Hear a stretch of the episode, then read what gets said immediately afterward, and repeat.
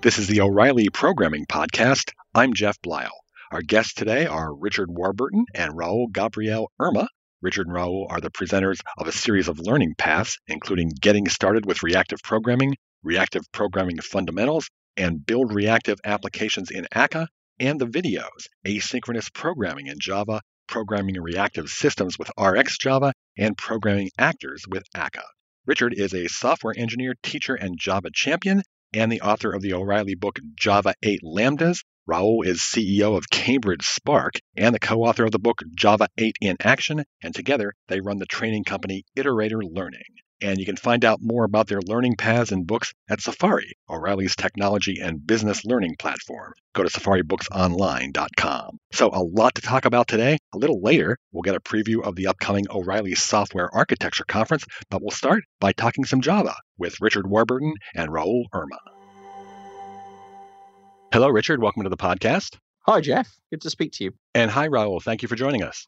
Hi, Jeff. Well, thanks for inviting us. So, you've both written books about Java 8, but before we get into that specifically, I wonder if we should start with Java 9. Do you think the changes in Java 9 match the impact or the importance of the changes that happened in Java 8 when it was released? I think it's a fantastic question, and uh, I'm sure uh, every developer and architect uh, has has different views on, on this question. So to me, um, Java 9 has a, a large impact for the future of the Java platform as a whole and for the ecosystem. I think it's a great thing that you know after all those years of research and development, the, the Java team managed to push modularity as something that's usable for the JDK, but also useful for developers uh, to use and architect the software. But I do think it's um, modularity is not a something that will benefit everybody tomorrow. However, Java 8 brought a ton of language features as opposed to kind of a whole new way of thinking about the architecture that is useful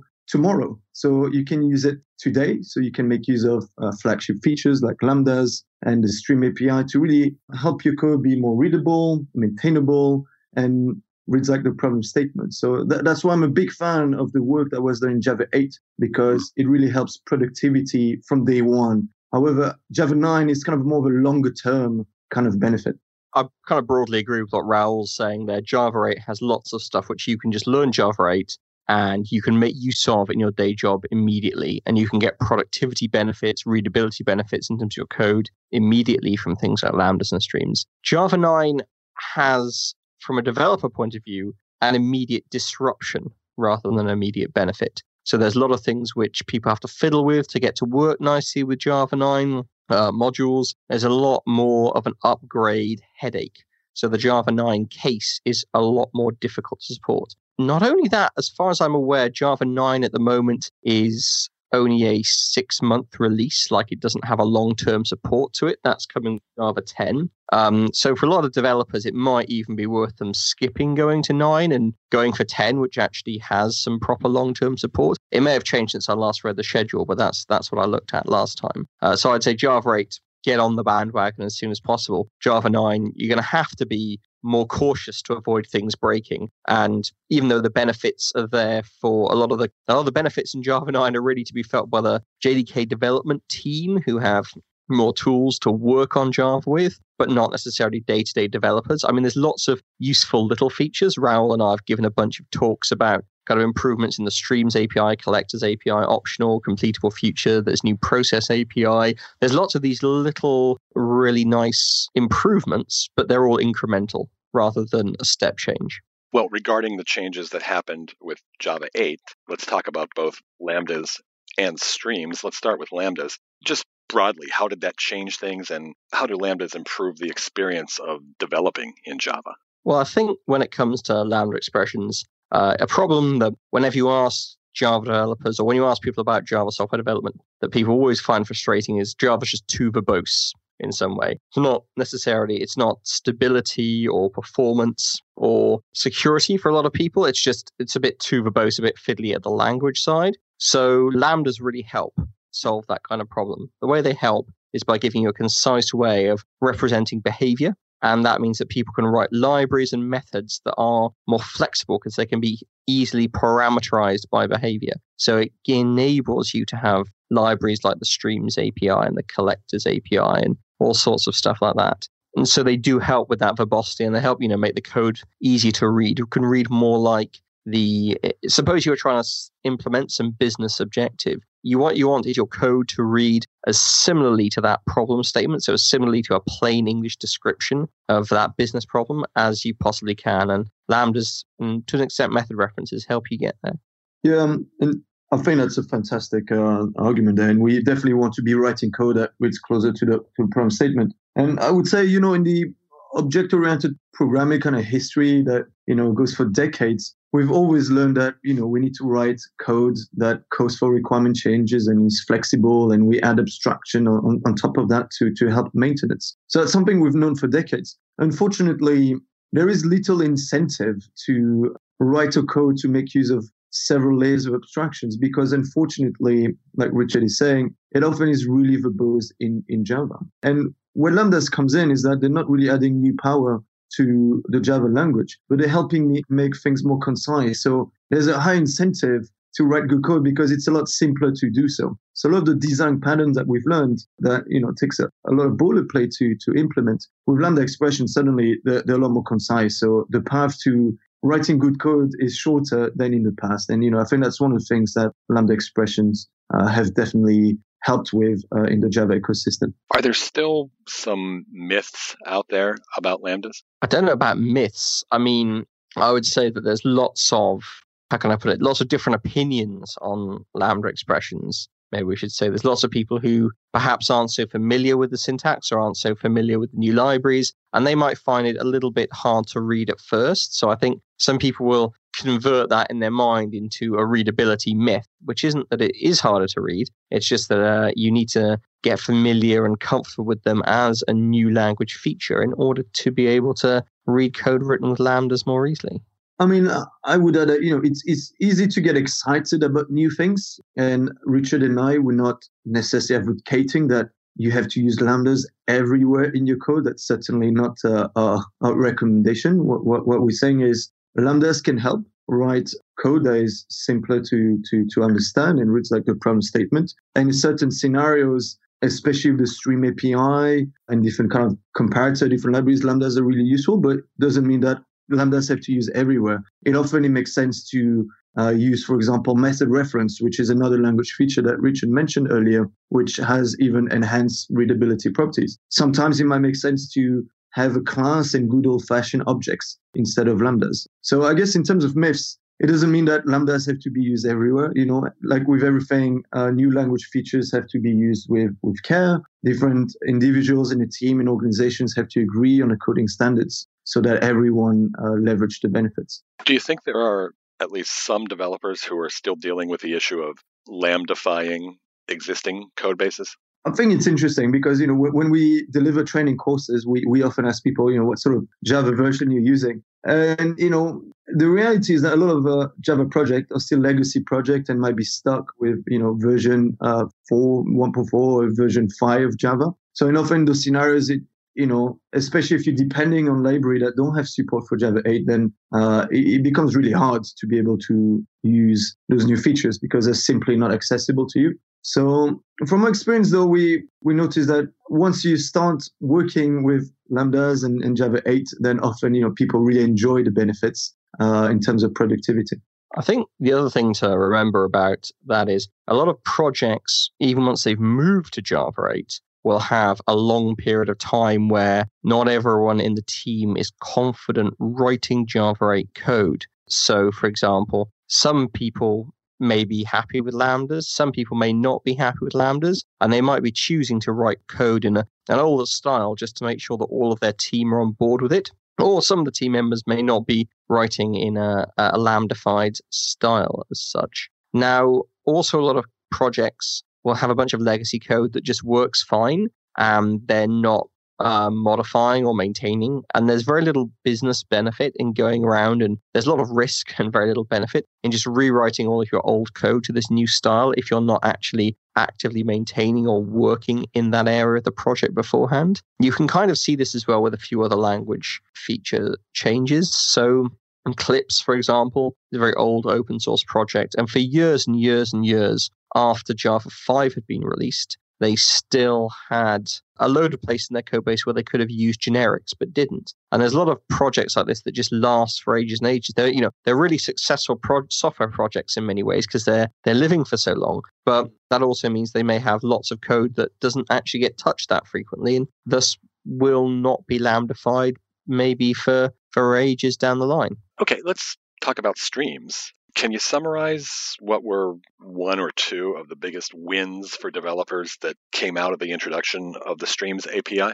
The, the biggest benefit really is a question of code readability. If you've got a collections, a Java collections framework that you're using, so lists, sets, hash maps, things like that, people, Java developers use all the time. If you're trying to take those collections and process the data in them, what you would previously have to do is basically write some kind of loop and rewrite some basic boilerplate logic every single time you wanted to uh, process some data from a collection. Whereas the Streams API enables you to lift that level of your code up to a higher level of abstraction and use operations in the Streams API like filter, map, reduce, things that are active at, offer a higher level of abstraction for data processing and tell you not how you're going to implement this, but tell you what you want as a result. So it's more declarative and less imperative.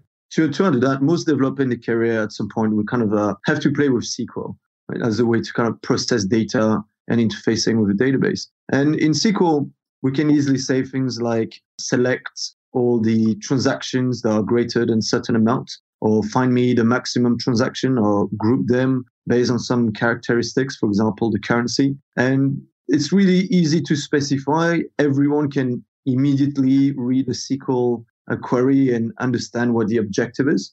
So the question is, why can't we have that in Java? Like Richard is saying in Java, unfortunately, we we used to having for loops and ifs and and state that we accumulate to, and we have to rewrite things over and over and again, which increases the scope for bugs, which prevents easy readability and understanding. And that's the gap that the Stream API is really filling, essentially. It's the idea that we can have something similar to SQL, but in Java specify data processing queries. So I wanted to ask how easy or how difficult is it to write Java code that fits into a microservices or service oriented architecture communication pattern? And was that impacted by uh, Java 8?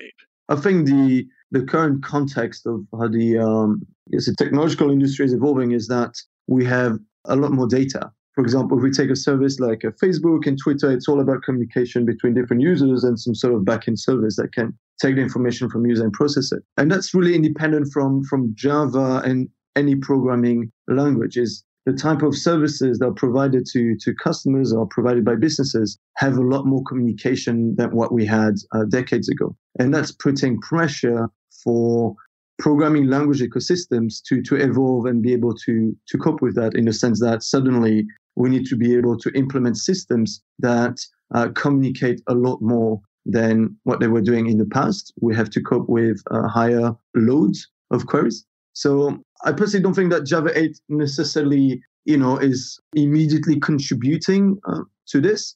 But certainly the problem is how can we write systems that handle a series of non-functional requirements? Like how do we write a system that is robust, is fault tolerant?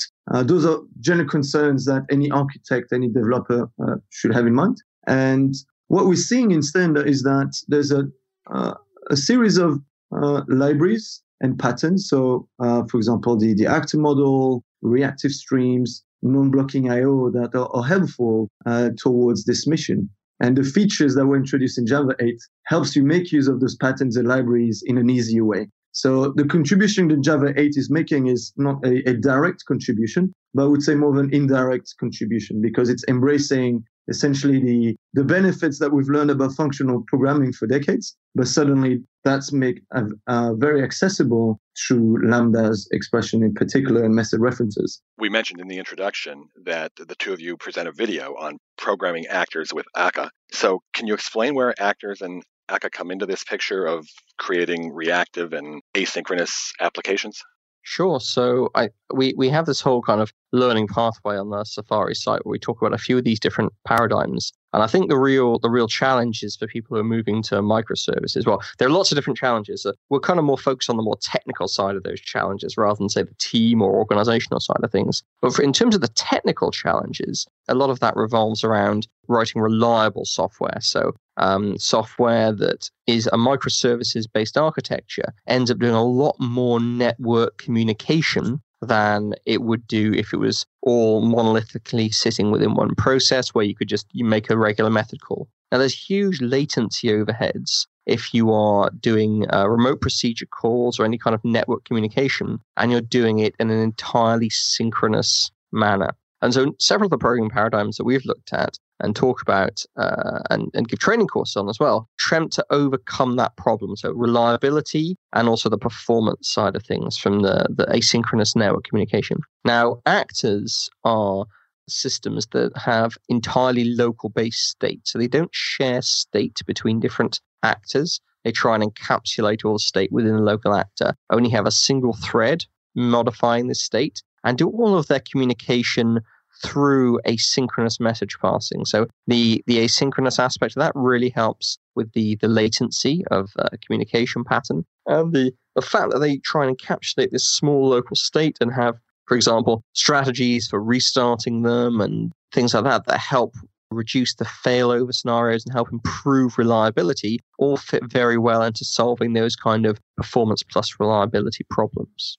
And uh, I would I would add to that that I think it's an excellent point that uh, that Richard is making that uh, using actors, you know, we've got this nice property of local state, so that reduces the scope for bugs because uh, the traditional kind of Java way of thinking about writing software is sharing mutable state, uh, which leads to a whole class of concurrency bugs like deadlocks and race conditions, which the actor model essentially helps reduce. Uh, but I would add that there's also software engineering benefits from buying into something like the actor model. Because all those actors are independent and communicating synchronously, what you get in a, in a nutshell is that you have different services that are entirely decoupled from one another. And that's uh, highly useful from a, a maintenance point of view. Can you talk about how you can use RxJava to develop reactive code?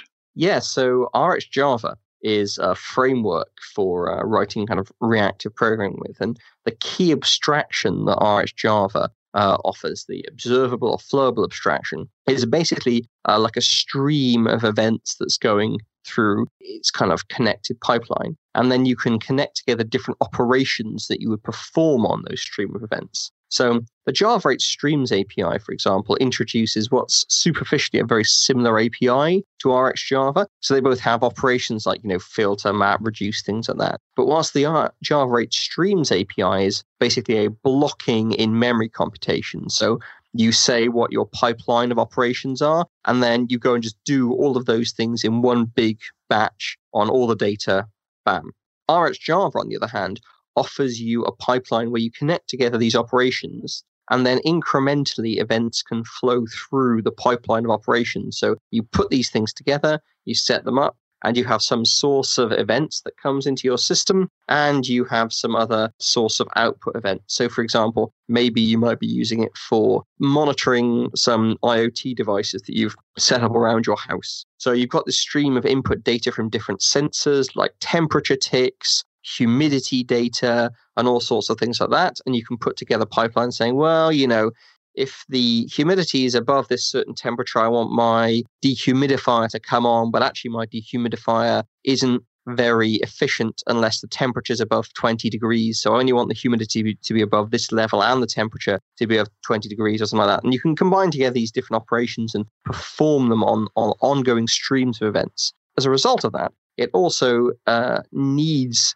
to have a few other features. So Java 8 Streams, because it's got all the data in one go and just does this kind of big batch mode computation, doesn't need to worry about things like producer consumer problems. So, for example, suppose your stream of events is coming into your system way too fast and things that are processing that data can't keep up. You end up with potentially a big memory leak where these events are queuing up and there's nothing to deal with them. So, RxJava also has a, a back pressure uh, concept that uh, lets you slow down producers and control these things a lot more elegantly. And in fact, we were mentioning at the beginning one of the things that m- more minor features that Java 9 has this dovetails quite well with is that the, the reactive streams API, which RxJava implements and some other systems implement as well, like the Akka streams API as well, those are all being standardized or have been standardized in Java 9 as part of the Flow API.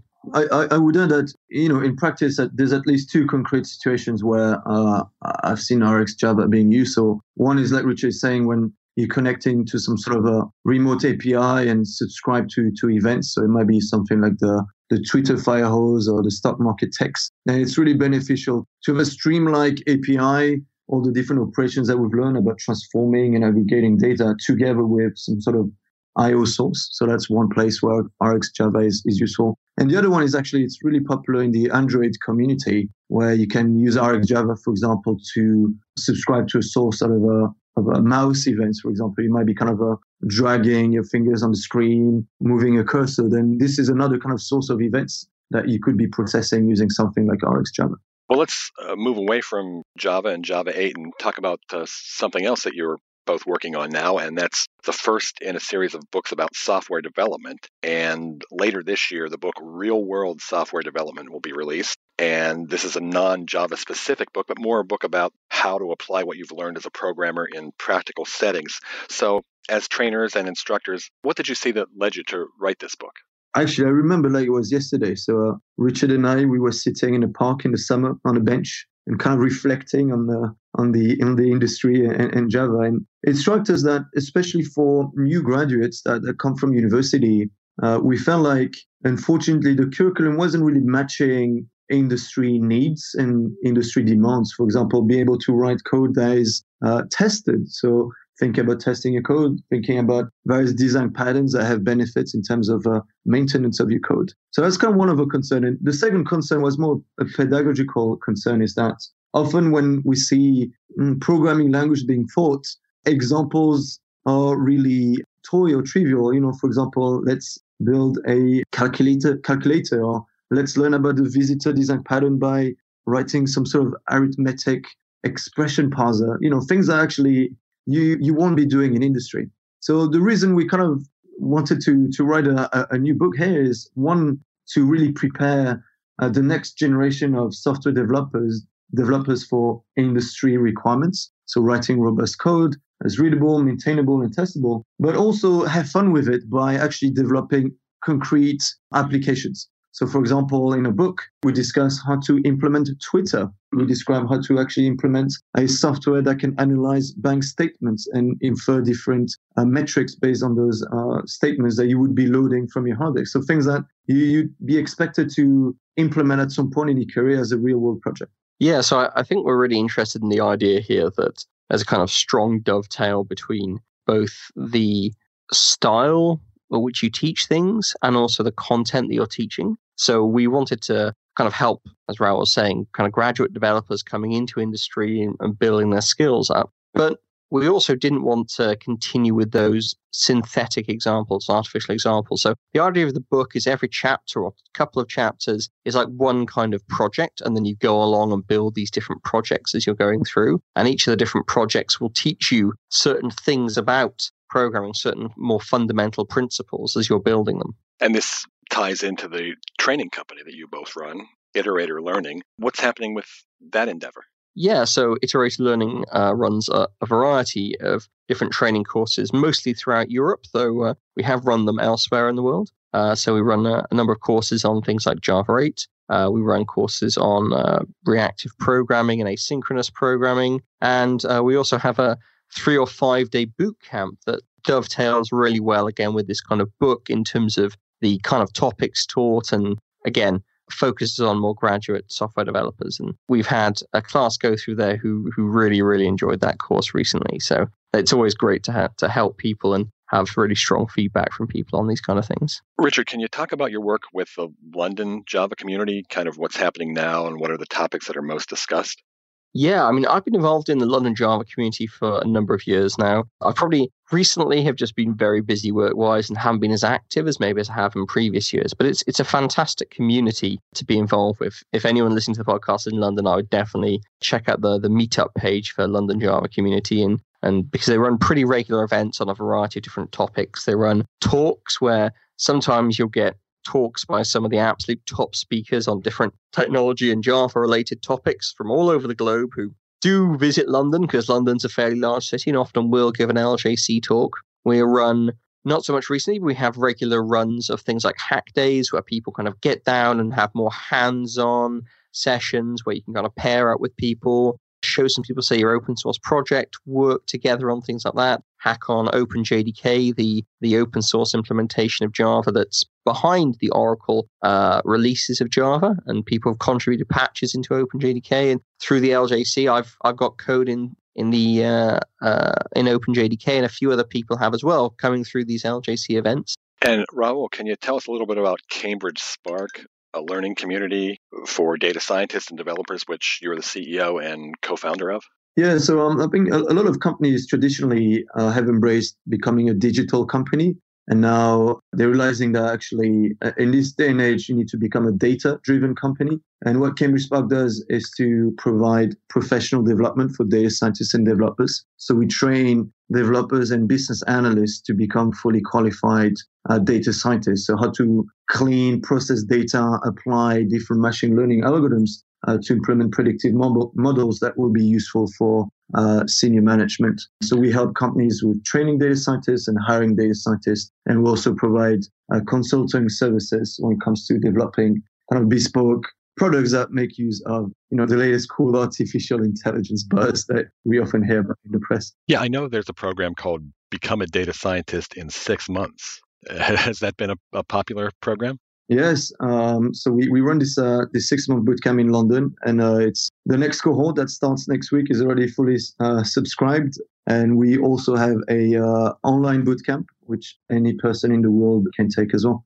And let's briefly mention your work as chairman and co-founder of the Cambridge Coding Academy, which focuses on young coders at the pre-university level, right? Indeed, and that's kind of a personal thing, right? I, I, was lucky enough to start coding at an early age, and I, I do believe it's tremendously helped me uh, in my life. You know, any sort of ideas can quickly build it up, make a prototype, show it to the world, thanks to the power of the internet. And Cambridge Coding Academy, you know, our mission is to help the next generation become more, more digital. So we teach teenagers how to code, how to create your own game, how to create your own website, how to create an AI to play the game that, that you've built. So I think it's really important that the next generation really embraces uh, coding because it's just a useful skills for any industry that uh, you will end up going to, whether it's engineering, science, uh, and so on. Well, Richard and Ro, it sounds like there are a lot of things happening with with both of you. If our listeners want to find out more about you and your activities, can you mention websites, Twitter,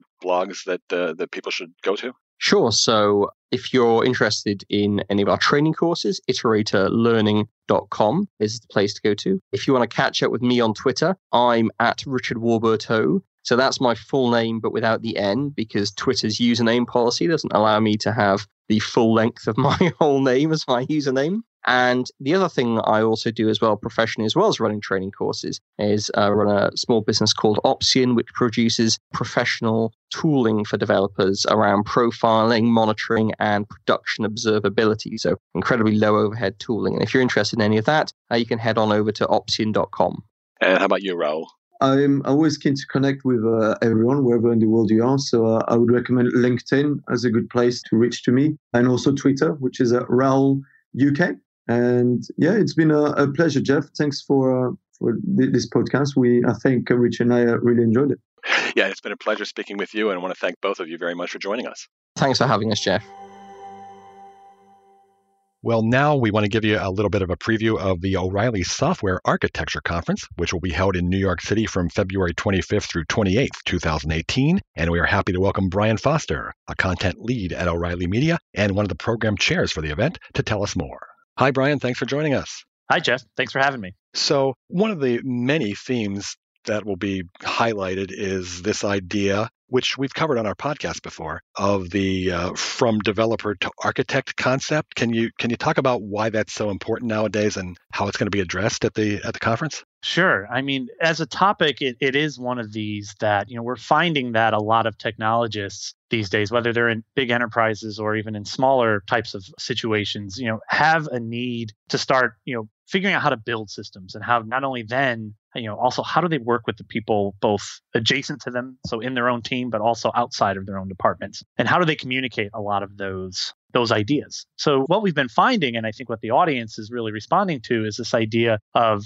you know kind of upping their skills in the area of you know both learning how to take their development skills one step above by learning how to architect systems but also how to by doing that becoming essentially you know a leader within their company which uh, again involves many different things such as interfacing with managers being able to write proposals but also make key decisions. So it, it, it runs the gamut on both ends but i think you know what we also do is, is do a good job of providing a lot of different variety within the program that gives people that want to make or or are interested in that transition the opportunities to do so. You know, for example, we're featuring again Mark Richards Fundamentals of Software Architecture two-day training, a popular event for us, but a training that, you know, tends to again draw people that are, you know, in the process of or are thinking about, you know, making, you know, this transition, whether that transition is happening actually in terms of a role change or someone that's becoming what we like to call an accidental architect. So they're having to assume a lot of these responsibilities that I mentioned earlier. That's a great way for people to get started. We've also have a, have a great batch of sessions, both in the 50 minute format and in 90 minute format that really jump into a lot of the more management and strategic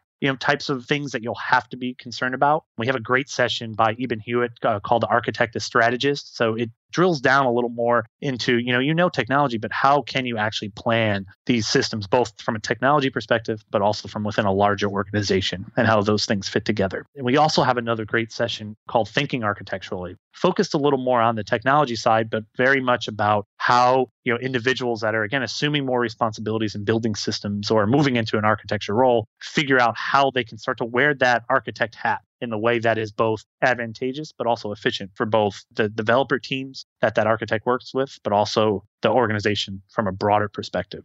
What about some other kind of emerging topics that will be covered that are really at the top of the minds of software architects right now? Absolutely. You know, so there's there's really there's there's three that I've been seeing that I think are capturing you know the hearts and minds of of people, both very much on the front end of development in software architecture, but ones that I think are going to be kind of staples in the next two to three years. One of those is serverless. We've seen it crop up, you know, within the you know within the past two software architecture shows last year. We're seeing it continue to play a theme this year, and I especially as again as serverless relates to microservices and as building serverless applications interfaces with some of the more key cloud platforms out there, most na- namely AWS. We're seeing a lot of good interest there. Another good area that we've been working on and, and we're, we're starting to see more and more interest in is this idea of cloud native you know, and companies now have, you know, have made that those initial moves to become a more cloud computing type of organization. But we're finding that there's still for those or, those organizations that want to continue to scale their applications and, and, and, scale themselves in the cloud, there's a bunch of different concerns that they need to focus on as well. And, and that's relating to microservices, DevOps, continuous delivery. It's a strategy that blends a lot of those development best practices together. And we're seeing a lot of interest there. We actually have a two day training from Matt Stine that you know it delves into cloud architecture patterns, but really kind of focuses on what you need to start building things the cloud native way, which I think will be really exciting for attendees. And we also have a really cool keynote by Kevin Stewart, who's really going to talk about what it even means to go cloud native. So if you're interested and you've heard the term but really have no idea, that will definitely be a keynote to keep in mind. It'll be a good one. And then, you know, again, one last one, you know, that we're seeing again, you know, we're, we're still seeing a lot of good trends around this next level microservices. What that means, you know, is essentially moving beyond the actual you've made your initial migration, but dealing with how microservices and when you know how do you scale microservices? How do you keep them running in production? How do you make them more event driven? Essentially, how they how they're interfacing with messaging and data and other parts of the platform. So that's a really interesting area. And you mentioned Kevin Stewart's keynote, and I know there are a lot of interesting keynotes lined up. Can you give us a feel for what attendees can expect from the keynotes? This slate of keynotes is probably my favorite that we've had, you know, since I've been chairing the show. And we have, you know, to open up, you know, the first full day of the conference, we have a great, it's almost a roundtable discussion between Martin Fowler, Neal Ford, and myself. And the loose topic of the, the session is defining software architecture. But the idea is to provide more context around what we even mean by software architecture. As a term, it, it's come to connotate a lot of different things. And the three of us together, you know, want to sit down and give attendees a really interesting way to help you know define you know this space that they're seeing themselves immersed with. We thought we could find no one better than martin fowler to help us you know kind of you know define that as he is you know really considered to be the definer of all things within the software space. So that's really exciting. And we've tried really hard this year to make each keynote day very much around having a strong narrative arc that kind of runs through all of them. So after Martin's keynote, we also have a couple keynotes that really focus on what it means to, you know, be event driven. It's a really interesting area that we've seen a lot of interest in, but we'll also have some good keynotes there, both from Cornelia Davis, um, Senior Director of Technology at Pivotal, and then Chris Richardson, who's a very big name within the microservices space. And that's Tuesday. And on Wednesday, we really kind of delve into, you know, really the new, the latest and hottest in technology. I mentioned cloud native with Kevin Stewart's talk, but we also have have a talk around chaos architecture. We've seen a lot of chaos engineering best practices emerge from the likes of Netflix and other leading companies. Well, this talk really looks to kind of shape, you know, defining an architecture around uh, organizations that want to move to that type of engineering. Great. And we'll have links to the conference schedule and how to register in the show notes that accompany this episode. Brian Foster, one of the program chairs for the event, thanks very much for joining us. Thanks, Jeff. Thanks for having me. Thank you very much for listening. Once again, if you want to find out more about the learning paths, videos, and books done by our first guests, Richard Warburton and Raoul Urma, including their learning paths on reactive programming and Java, and their books on Java 8, you can do that by going to Safari, O'Reilly's technology and business learning platform. And we'll have links to all these things in the show notes that accompany this episode. And we'll also have links for the schedule of and how to register for the upcoming O'Reilly Software Architecture Conference, February 25th through 28th in New York. And as always, we want to remind you that if you like this podcast, you can subscribe to it on iTunes, SoundCloud, TuneIn, and Stitcher so that you never miss an episode. For the O'Reilly Programming Podcast, I'm Jeff Bleiel.